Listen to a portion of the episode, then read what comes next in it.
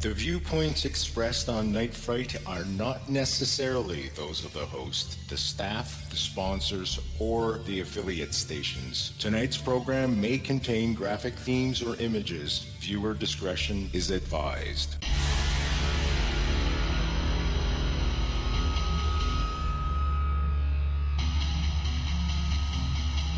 There is a time for questions. There is a time for answers. There is a time to challenge. There is a time to speculate. There is a time for change. There is a time for truth. The time is now.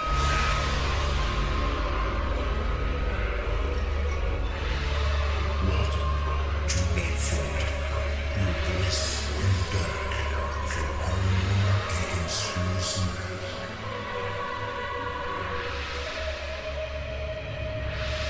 And now your host, Brent Holland.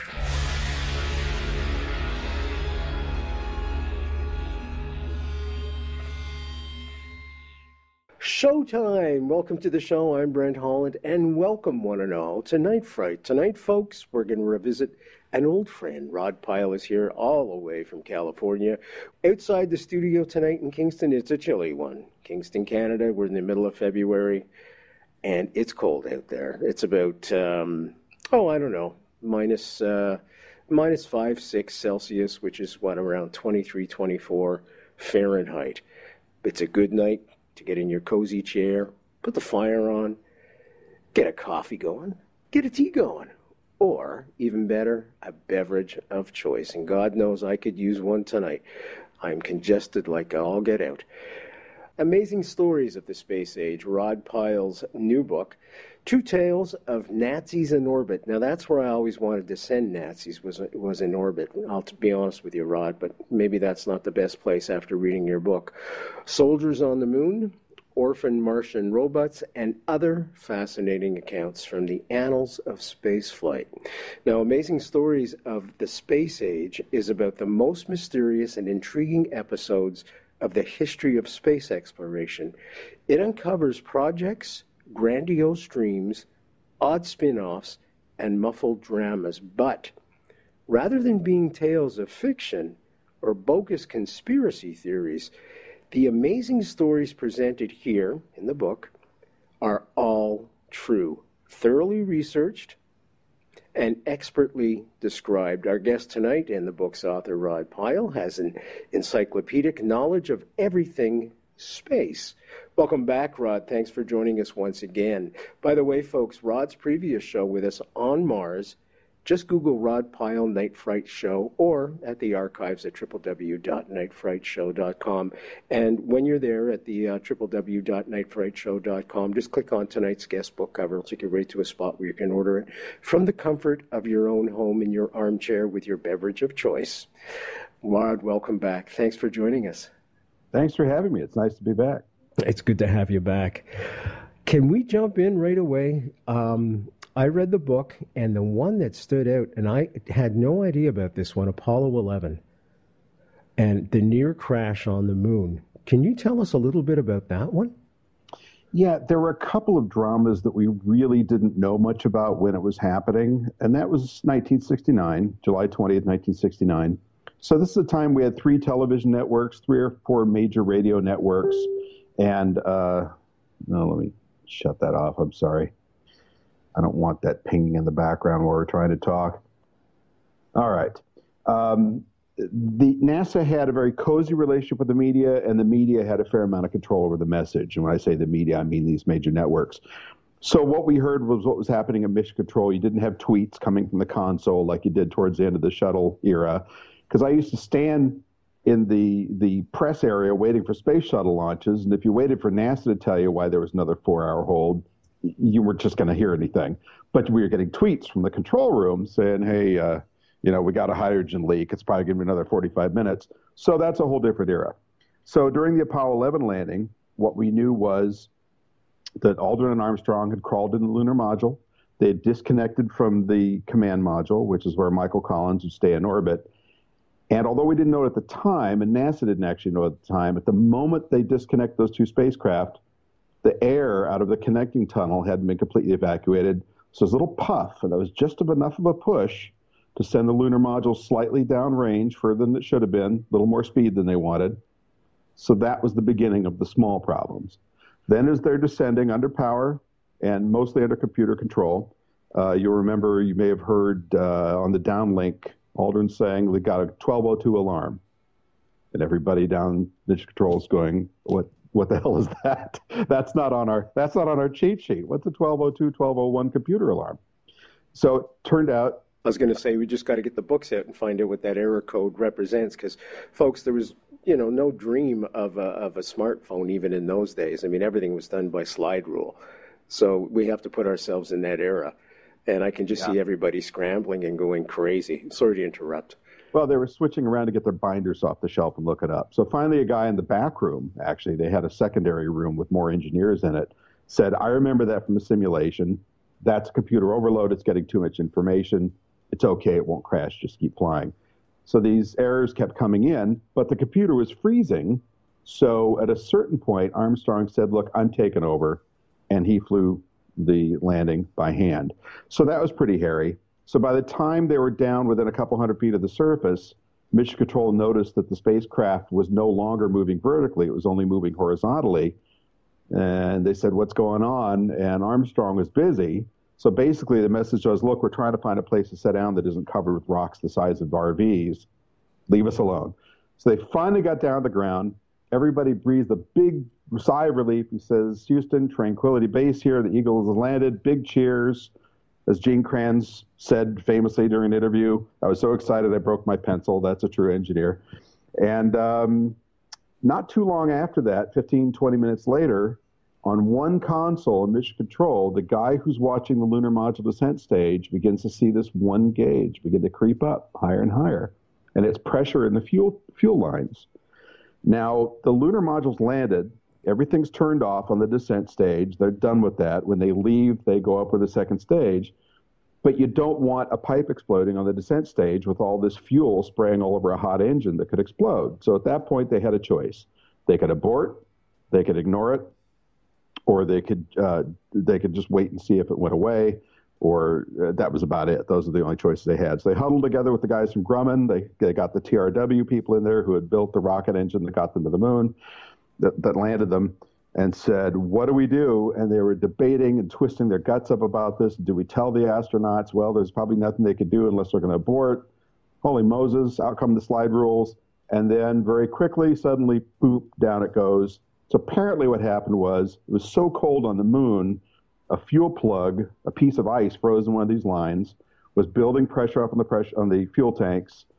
And before it had a chance to blow the pipe, it melted because of the residual heat in the engine, and all was well. But we never heard about that.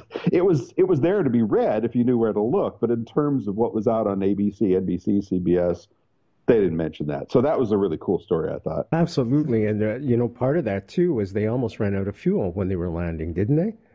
My God. Yeah, he, I mean, they had maps from orbit, but the resolution wasn't great from those earlier flights. So they knew generally where the rocky areas were, but he was beyond the part of the map he wanted to be on because of this overflight issue. So like I said, he was looking at these fields of boulders, and he said, I just got to take over control and land anywhere I can. So he was just looking for a big flat open spot.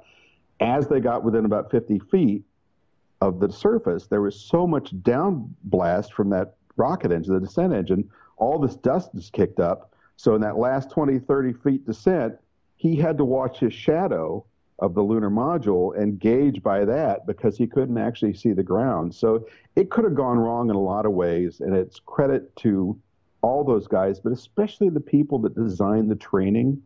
It was so realistic, and even though they hadn't really simulated that particular computer issue much and didn't know about the, the dust issue before the landing, this was the first landing, the simulations were so good that the guys were be able to, be able to stay calm. Their pulse rates didn't skyrocket too high, and they pulled it off with, I believe, about twenty seconds of fuel to spare. At that point, they would have had to have tried an abort, but they were probably too low to do it successfully. Was there a backup plan that they could abort and get off the lunar surface without landing on it. That's not the way I want to put it. If they had run out of fuel, as right. was there a, a go, a go no go point where they could have aborted, and were there, they past that point? Yes, exactly. Oh, they were, they were in the dead man's curve. So there's an altitude below which you don't want to go and abort because it takes time to shut down the one engine, hit the abort switch, explosive charges have to go off, there is a guillotine blade that cut through a bundle of wires, and then the ascent stage would light. So that time is enough that if you're falling at an appreciable rate of speed, you're going to be on the surface, whether you like it or not, before your ascent engine gives you enough thrust to get away. So they didn't really want to do it at the altitude they were at. They didn't know if it would work or not, because, again, that isn't something that had been tested. Apollo ten had tested going down towards the lunar surface in the L M without landing, but I think they only got within about eight miles of it. So at that point, you know, you don't want to be punching out at the altitudes that they were at with Apollo eleven. These are amazing stories, folks. Um, Rod, could we go into the Nazis? I had mentioned them at the outset. I hate these guys. And Operation Silverbird. You and Indiana Jones both, right? Pardon me? You and Indiana Jones. He always says Nazis. I oh. hate you. The, the, the slime of humanity. Yeah. Look yes, out, folks. You on? Yeah, that's uh, Sean Connery's. Uh, that's what he says. Um, yeah, they, they, they had this Operation Silverbird, and uh, it was basically, from what I read, it was a Nazi attempt for delivery system of a suborbital skip bomber. Now, what frightened the hell out of me were two things. One of their major targets was Manhattan.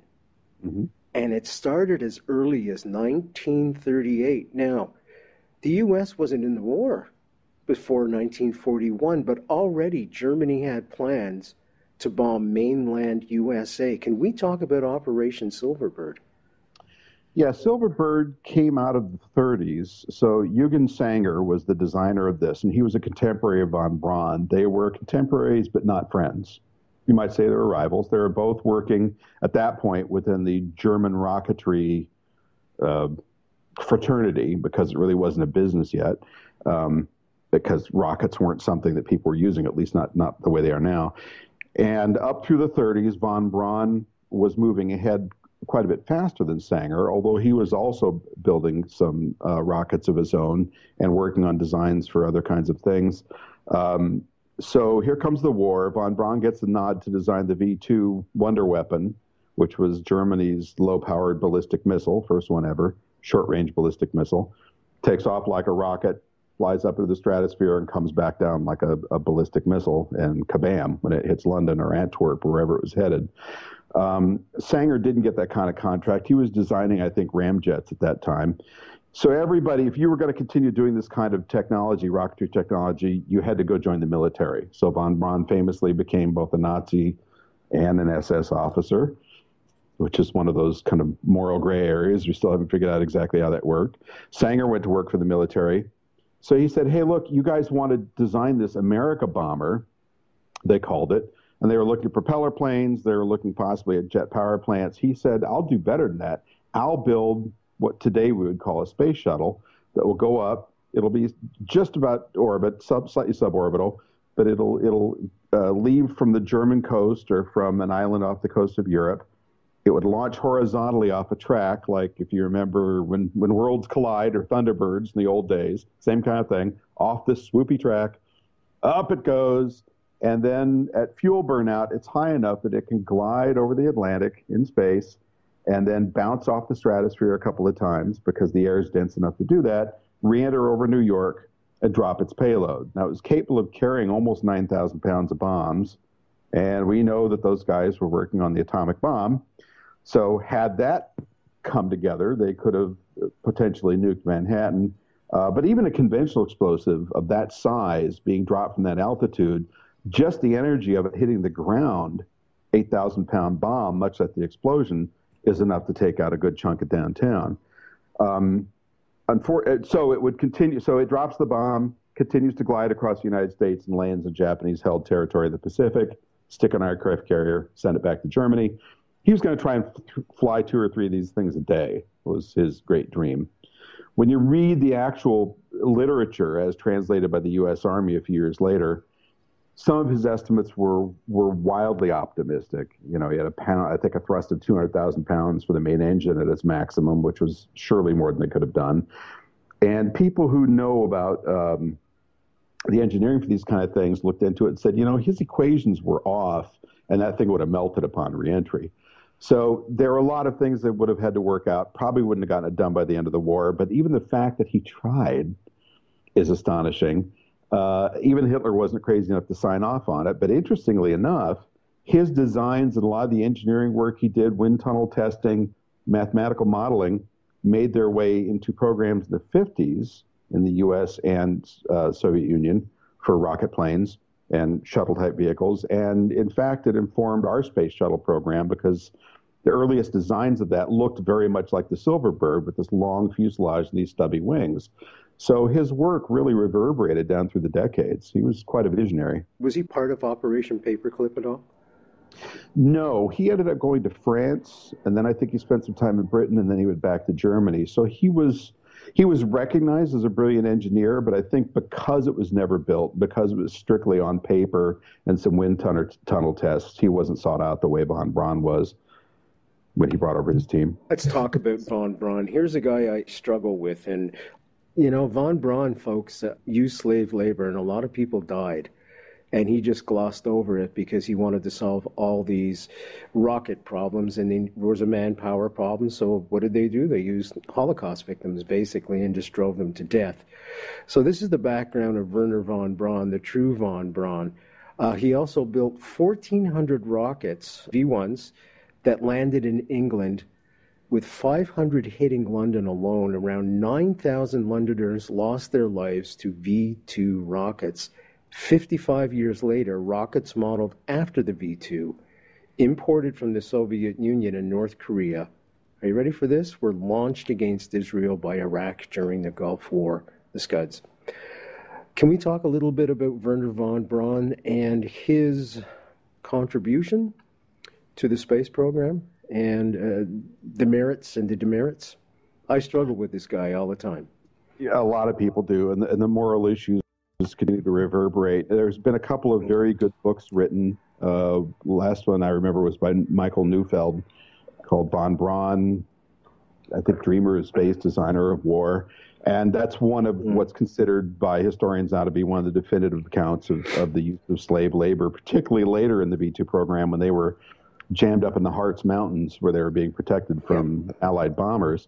Um, you know, he reportedly would walk past hanging bodies yes. of laborers that had been punished and not bat an eye. Now, what we don't know is how much scrutiny and disciplinary uh, potential he was under. Was he really the master of his own fate? Was he free to do this? Of course, this argues the point of should he simply refuse. He was obviously a very ambitious guy. Um, so I think there's some mixed morality there, certainly. And as he famously said, when one of the early V twos came down to London, the rocket worked perfectly. It just came down the wrong planet. So that's a little cold-hearted. Um, but he, so he gets to the United States. He's cooling his jets in uh, White Sands, New Mexico for a number of years, doing more tests of the V two for the Army.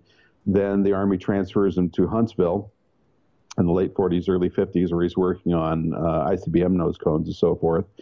And, you know, it was pretty clear this guy was going to have a critical role in the American space effort. We we were beginning to get the idea by the mid-fifties that the Russians were pulling ahead of us, certainly by Sputnik. So uh, in the mid-fifties, so in the early fifties, von Braun had participated with Willy Ley and a number of other famous scientists, mostly German and Austrian, in this uh, series of articles in Collier's magazine, which is sort of the Life magazine clone or maybe the Pinterest of its day, if you will. Um, very popular photo magazine, which I'm sure you remember. And they'd written these wonderful s- series of articles on how man will conquer space. Cue the reverb, right? Well, uh, some people at Disney, Ward Kimball in particular, who was part of his animation division, saw this and said, we need to make make this part of our T V show, which at that point was called Tomorrowland. So they did a bunch of episodes, hosted largely by von Braun, who got up there with this very crisp baronial German accent. But as was his gift in life, he was charming, he was charismatic, He was fairly good in front of camera. You could see his eyes reading the cue cards.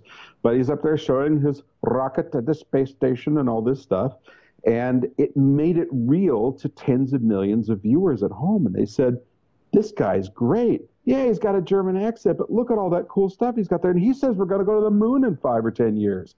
So I think this did a lot towards sort of cleansing his image with the with the uh, with Americans. Hard to say how the British felt. They had a slight more personal involvement with von Braun for obvious reasons. Um, so by the nineteen late nineteen fifties, when Sputnik launched and we were watching the Vanguard rockets burn on the launch pad, not get off the ground, von Braun went to the, the people, the science advisor for the president, and said, look, I can get this done in, in sixty days. And the guy said, don't you think you're being a little ambitious? We'll give you ninety. And he said, done. And eighty days later, he had Explorer one up, and that was the beginning of his run with NASA. So he's largely responsible for the design of all the Saturn rockets, including the Saturn five. Um, somewhat pivotal in the engine design, although the actual big engines had been uh, contracted by the Air Force in the fifties because they wanted one big rocket engine for their I C B Ms and um, for the entire design of the moon effort. So he was really probably why Story got a little bet about it was whether, you know, whatever your moral judgment, this guy was a brilliant engineer who, with a handful of other people, was really at the helm of our entire moon landing effort. One guy that always gets overlooked is Abe Silverstein. I know it's, you don't mention him in the book, but I was wondering if, if you would know enough about him to tell the folks about him. And if you do, I'd just like to read this quick little um, uh, bio on him. Nine years before Apollo eleven, folks, and four days before J F K asked the nation to put a man on the moon, Vice President Lyndon Johnson worried about getting space funding through Congress. So he asked NASA Administrator James Webb to come up with something big to get people excited. Webb asked Silverstein, "We can go to the moon," said Silverstein. Webb asked how long that would take. Silverstein took a minute to do some calculations and told him, "We can do it by the end of the decade." I thought that was fascinating. Absolutely fascinating. Can you tell the folks a little bit about Abe Silverstein and his role? Uh, more about his cadre. He was the uh, president's science advisor, correct? That's correct, yeah, at yeah. Wind Tunnels. Yeah, and, and as I recall, he was he was a little, uh, before they committed to this decision, he was not keen on pouring the money it would take into the program to make it happen. There was a lot of dissension going back and forth in that team. But the concern was, look, we, we need to do something here that doesn't involve invading Cuba or invading Eastern Europe to push back on Soviet influence, because the world is in two camps. There's two superpowers, two camps. There's the communist bloc, and there's the Western European bloc, there's the communist-aligned nations, and there's the ones that we want to influence, like the struggle that played out in Southeast Asia. So we were trying to find a way, without getting into a shooting war, to show the superiority of our system, our technology, our schools. And when asked, how can we do this and be sure we're going to win, Silverstein and the others went through the list. Well, we could try a space station. Now the Russians have got bigger rockets. They could probably beat us to that, and it's just not that hard. That's kind of the low-hanging fruit, even though it turned out to be harder than we thought, just like everything does. We could fly around the moon. Not sure we could beat them at that. Again, they got big rockets, and they've got a capsule that was ready before ours. They orbited before we did, so they were ahead in that part of the foot race. But landing on the moon and bringing people back, that's hard. And that was the point at which Silverstein and others felt, okay, this is something we could probably beat them at. And it turned out even to be harder than we thought. As you saw in the book, there were a number of plans to go to the moon from the mid-fifties on. That when you look at them today, yeah, you know, we'll launch one hundred fifty rockets in orbit, and we'll put together this big thing, and we'll take it to the moon, and we'll build a station there, and we'll have all these soldiers on it. How hard can it be? And we'll do it for six billion dollars. Well, as it turns out, it cost close to twenty-five billion dollars in nineteen sixty-five dollars. And when you go look at a Saturn five in a museum, you got this three hundred sixty-three foot machine that flies, size of a naval destroyer. Only the top thirteen feet or so come home. So it takes all that hardware to get three guys to the moon, two guys to the surface, and all three of them back. So we were a little optimistic, but but he was right in that call. That's what it was going to take to be able to pull ahead of the Soviets. And plus, At this point, although our lifting capability was far less in the early nineteen sixties, we're moving into a time when American command and control systems were better, electronics were superior. Soviets are still actually flying vacuum tubes in some of their spacecraft at that point. So this was a, a good call because we were just moving in. Bell Labs had been in the transistor. We had integrated circuits. We were able to build a computer that could actually enable this flight, all thirty-six K of it that got us to the moon and back. So it, it was a confluence of many things, both political forces and technical, and people like Silverstein and Bob Gilruth and uh, George Mueller and the rest of them. Amazing Stories of the Space Age, Rod Pyle. True tales of Nazis in orbit, soldiers on the moon, orphaned Martian robots, and other fascinating accounts from the annals of spaceflight. Rod Pyle is our guest and the author tonight, w w w dot night fright show dot com. Just click on tonight's guest book cover. That'll take you right to a spot where you can order it from the comfort of your own home. And I hope you're sitting at home enjoying your coffee, your tea, or your beverage of choice and enjoying this great show. All these amazing stories from behind the scenes that we just never knew about. Um, I'd like to continue with some more, if that's okay. Now, you had mentioned Sputnik, nineteen fifty-seven. The world stood on its ear because all of a sudden the Soviets, unpredictably, had beat the Americans, the West, into space with this little orbiting, little tiny little satellite. And I can't tell you how it scared the West and perhaps motivated the West to get going on their space program. Now, it's interesting, how did the military, how much did the military inspire or push for space? Uh, some kind of vehicle in space or some kind of weapon systems in space? How big a part of the component of space exploration did the military play?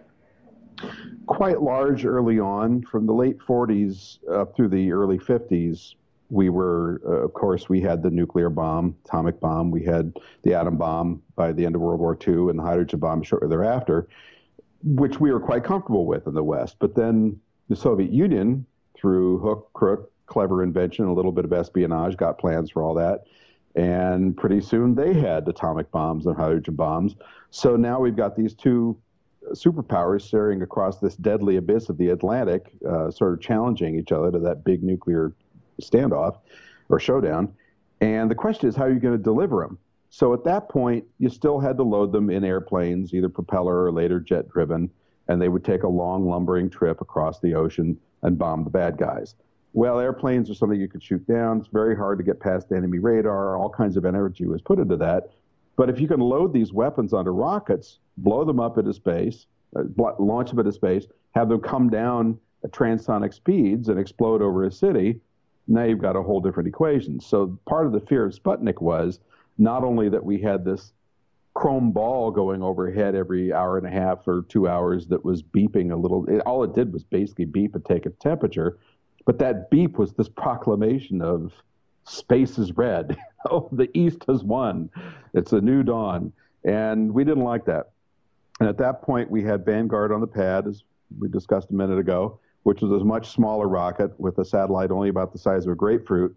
And the first televised launch attempt of that ended up in a flaming wreck and Vanguard bouncing off to the side, still beeping. It did survive the explosion. Um, but it was very embarrassing. And then not long after that, so so von Braun gets Explorer one up, which is a slightly larger, more capable satellite that does do some some scientific research. Um, the Russians launched Sputnik two, which had a dog on board, and it weighed almost a ton. So now we're looking at rockets big enough and potentially accurate enough to deliver nuclear weapons to the United States. Well, in this interim, between the late forties and the late fifties, the American military had looked at this problem and said, okay, clearly we need a presence in space. They each looked at it in their own way. So the Navy said, well, we do submarines, and people are cooped up in submarine for months at a time, and uh, clearly that's like a spaceship, so we should do spaceflight. I'm paraphrasing, obviously. The Air Force said, no, no, we're the ones that fly. We're, we fly high up into the, the near stratosphere. That's where we should be operating. We'll build rockets. And they started designing winged gliders, much like smaller versions of the shuttle. But the Army came along, which is one of the early chapters in my book, and said, no, no, space is the high ground. We're the ones that take the hill and shoot down on the bad guys. So we want the high ground. And not just orbit. We're sending people to the moon. And that's when it started to get to be a really bold set of visions with some sound engineering. The Army plan in particular, which was turned into President Eisenhower in nineteen fifty-nine, had engaged von Braun because he was working for the Army up until nineteen fifty-eight when he was seconded to NASA. And they had this program called Project Horizon. And Project Horizon was going to be fully active and functional by nineteen sixty-five for the bargain price of six to seven billion dollars. This is the one I was talking about earlier. It was going to take one hundred fifty or so launches of the Saturn one and Saturn two rockets from Christmas Island in the mid-Pacific, because we want to be close to the equator, and Cape Canaveral might work, but that's the Air Force, and we don't want to talk to them. So we'll just go down to this Pacific island where we can launch our one hundred fifty rockets. And they were going to assemble an orbital fuel depot, and then from there they would head off to the moon. A group of, uh, was, it was either two or three men, I think three was going to be the pilot mission. And this is all direct descent. So big rocket sends off from Earth, big rocket lands on the moon, big rocket comes back, much like we used to see in the Bugs Bunny cartoons, except with a, a descent stage. Um, so these guys were going to go to the moon by, I think, sixty-three or sixty-four. They were going to scout out a good spot for the base. Then we'd send all the hardware. We'd send another crew of nine men. Of course, they're all men because this was the sixties. And in fifteen to thirty days, using cranes and block and tackle and high explosive, they're going to dig trenches, lower these, I think they're eight by twelve foot cylindrical modules down into the lunar soil, cover them with dirt, join them together, seal the airlocks, put in the cabling, put in the bathrooms and the kitchen and the sick bay and the residential area and all that, and build this operational moon base in two to four weeks in an environment we've never been in before, but how hard could it be? And by nineteen sixty-six, we'd have crews going in full rotation, anywhere from twelve to twenty soldiers.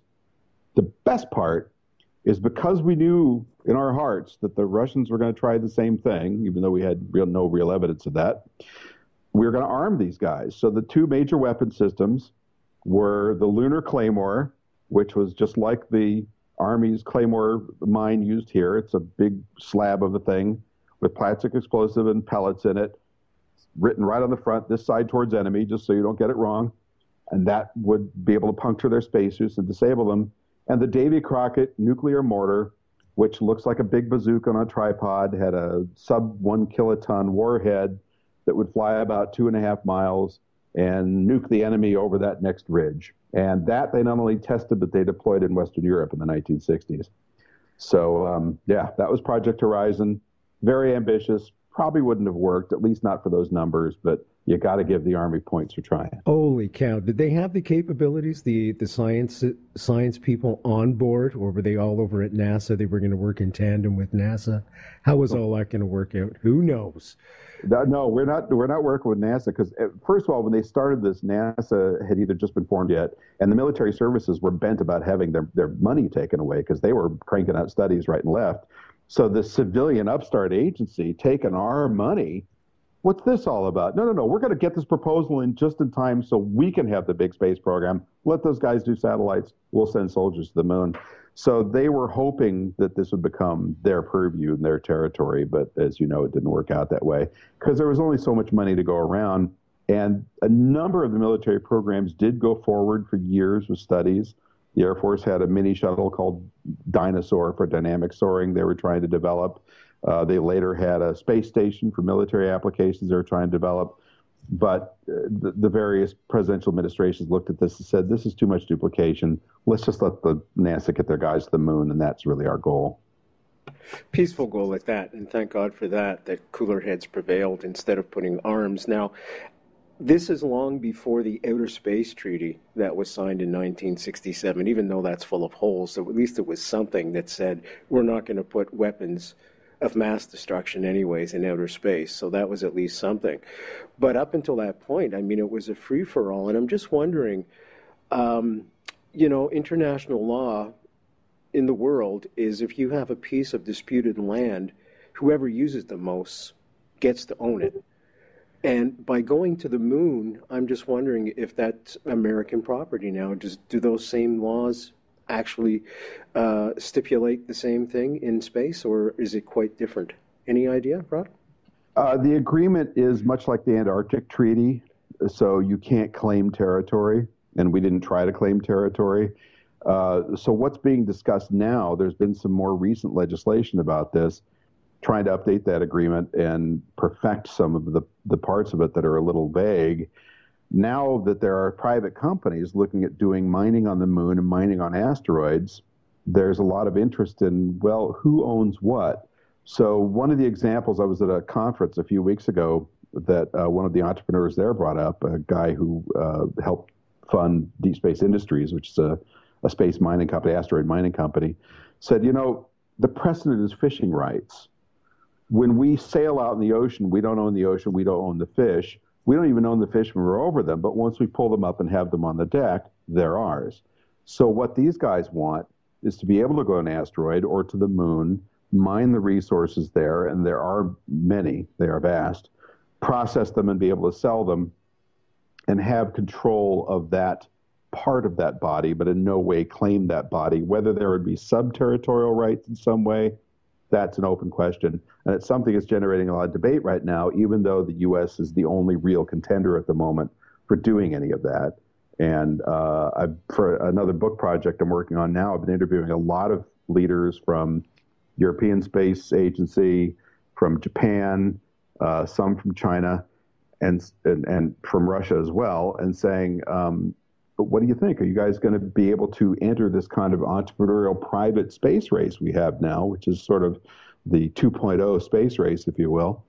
And the general feeling, even from the people that were there engaged in it, was no. You know, the U S has this unique structure of tax law, business law, the history of business, entrepreneurs, the brain trust, the universities, all these things that make people want to come here and that make tech work here the way it does, seem to give us at least a temporary lead in this area, um, with China nipping at our heels. Because although they don't have that kind of private structure for these big projects and large investments, it'll come. So we have a temporary advantage if we take, if we take, if we utilize it. That's exactly where I wanted to go with this, because China is making claims and boasts that they want to go to the moon, and um, I can see all kinds of problems with confrontation.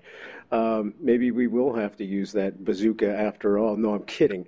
You know, it seems so absurd, but as we've all seen in the past year, the the absurd can happen uh, very easily and very quickly.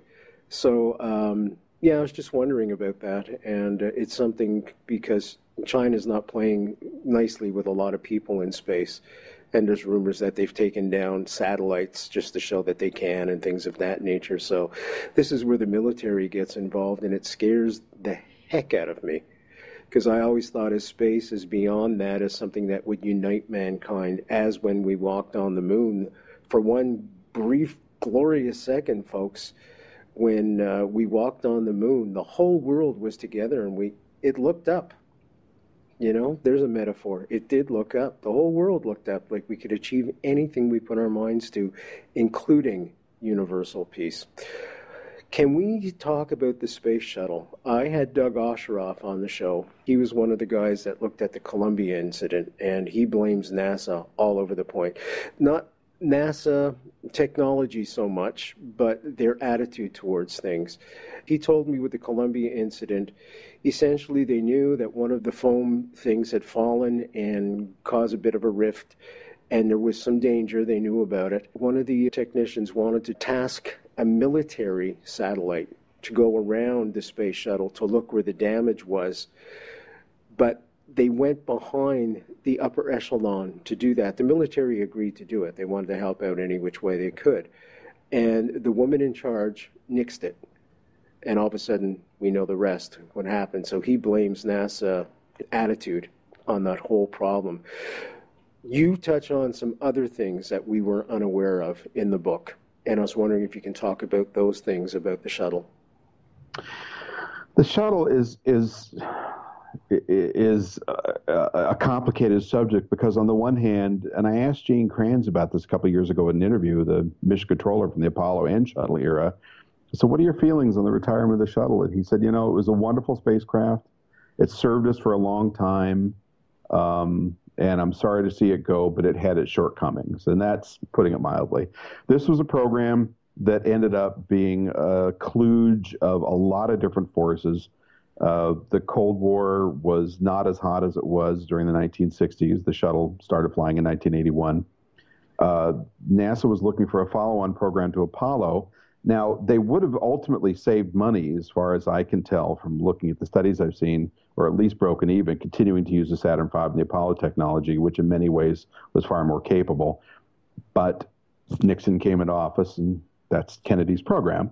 So we're going to change things. So they cut the budget quite a bit, and they were talking about shuttle, space station, uh, all kinds of other plans. There's even at one point talk about using the Apollo hardware to send astronauts in a flyby around Venus and Mars. Um, but the shuttle went up.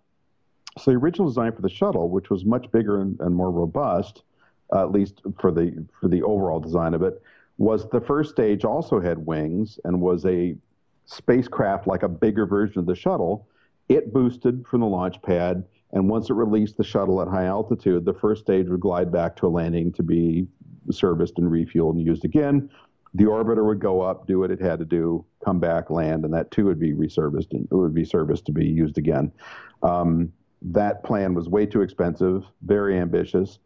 Uh, so they began chipping away at the corners, and by the time we were all done, we had the orbiter, which is the shuttle we all, what we what we all know as the shuttle, the winged part, looked more or less the same. It was bigger because the Air Force got involved and said, we need a bigger payload bay for those huge satellites we're putting up, and no, we won't tell you what they're for. And then the big orange fuel tank, which was the expendable part, and then the solid rocket boosters on the side. Now, von Braun and his team had always felt that you didn't want to put solid rocket boosters and people together. Except for the escape tower at Apollo, everything was to be liquid powered because that's throttleable and controllable. That was overridden, and so the shuttle came together as it came together. The downsides of that design, besides being very expensive, depending on how you slice the math, it was about a billion three to a billion five a, fly, uh, five a flight, which is a lot, way more than Apollo, um, at least the rocket part of Apollo. The other shortcomings were there are a bunch of single points of failure. So if, as we saw with Challenger, if you had a problem during ascent, when the solids were still burning, nothing you can do. There's no escaping that monster. You're stuck. Once the solid fuel tanks have burned out, you're still accelerating and climbing.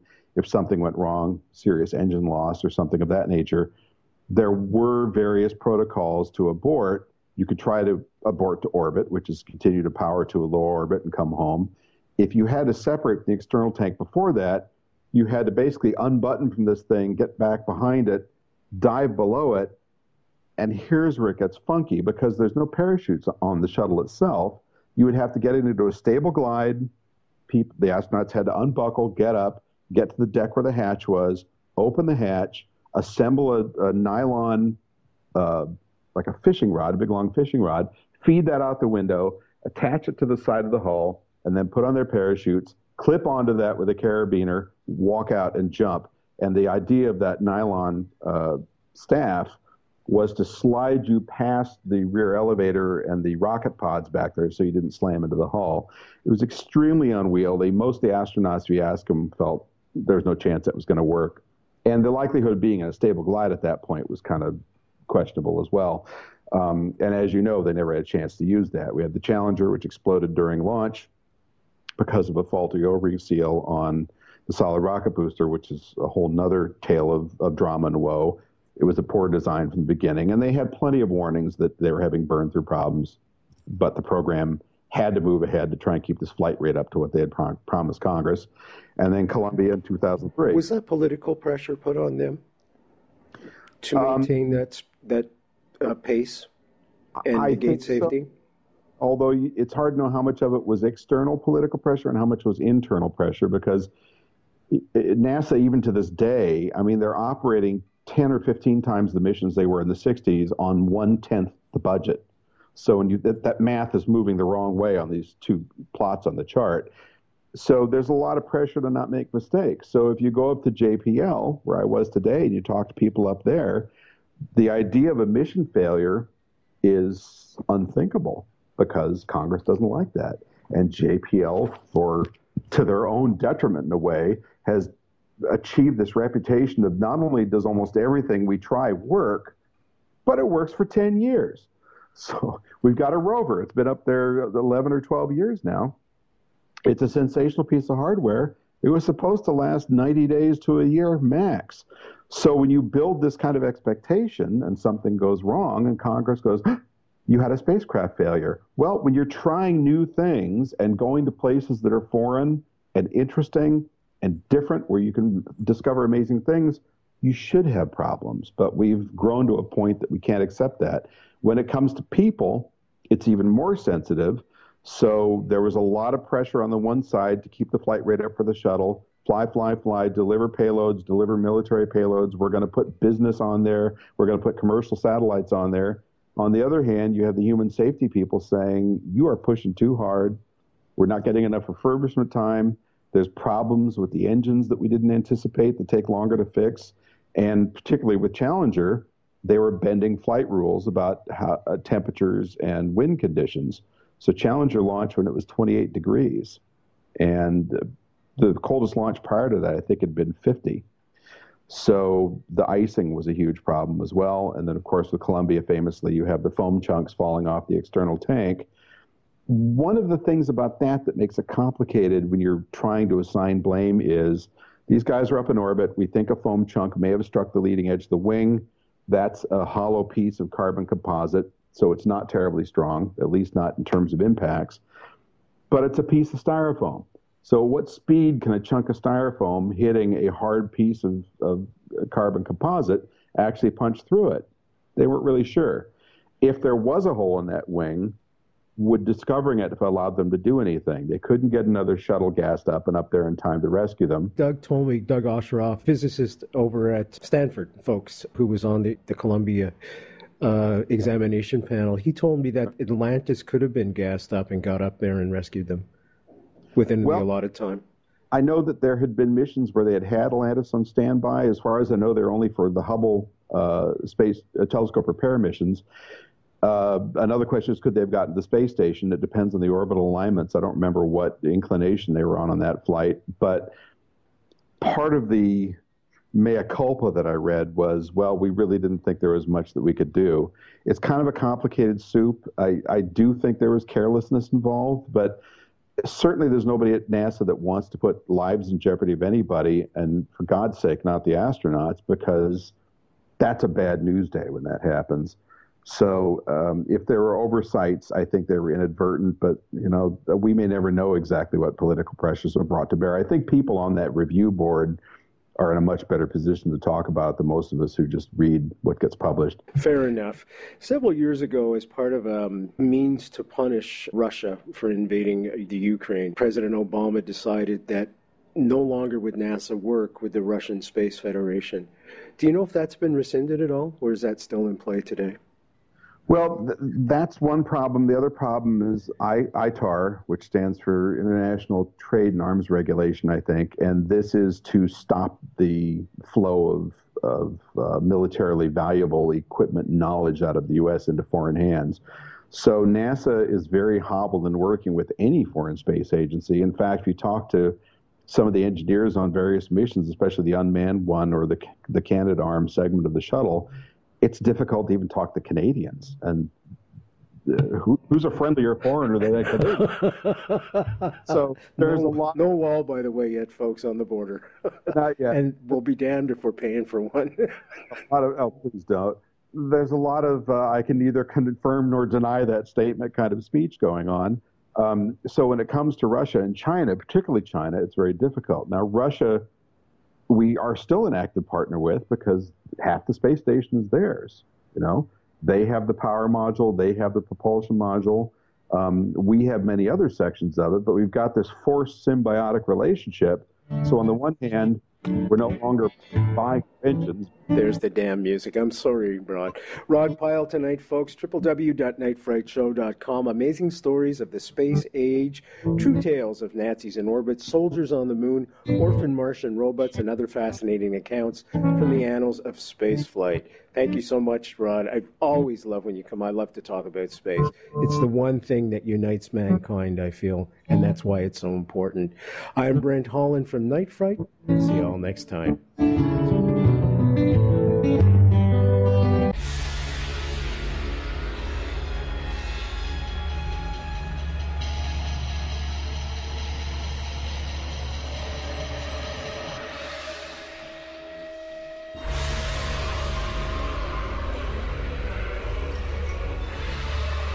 listening to Night Fright and your host, Brent Holland. The time is now. Your voice in the dark for paranormal and conspiracy.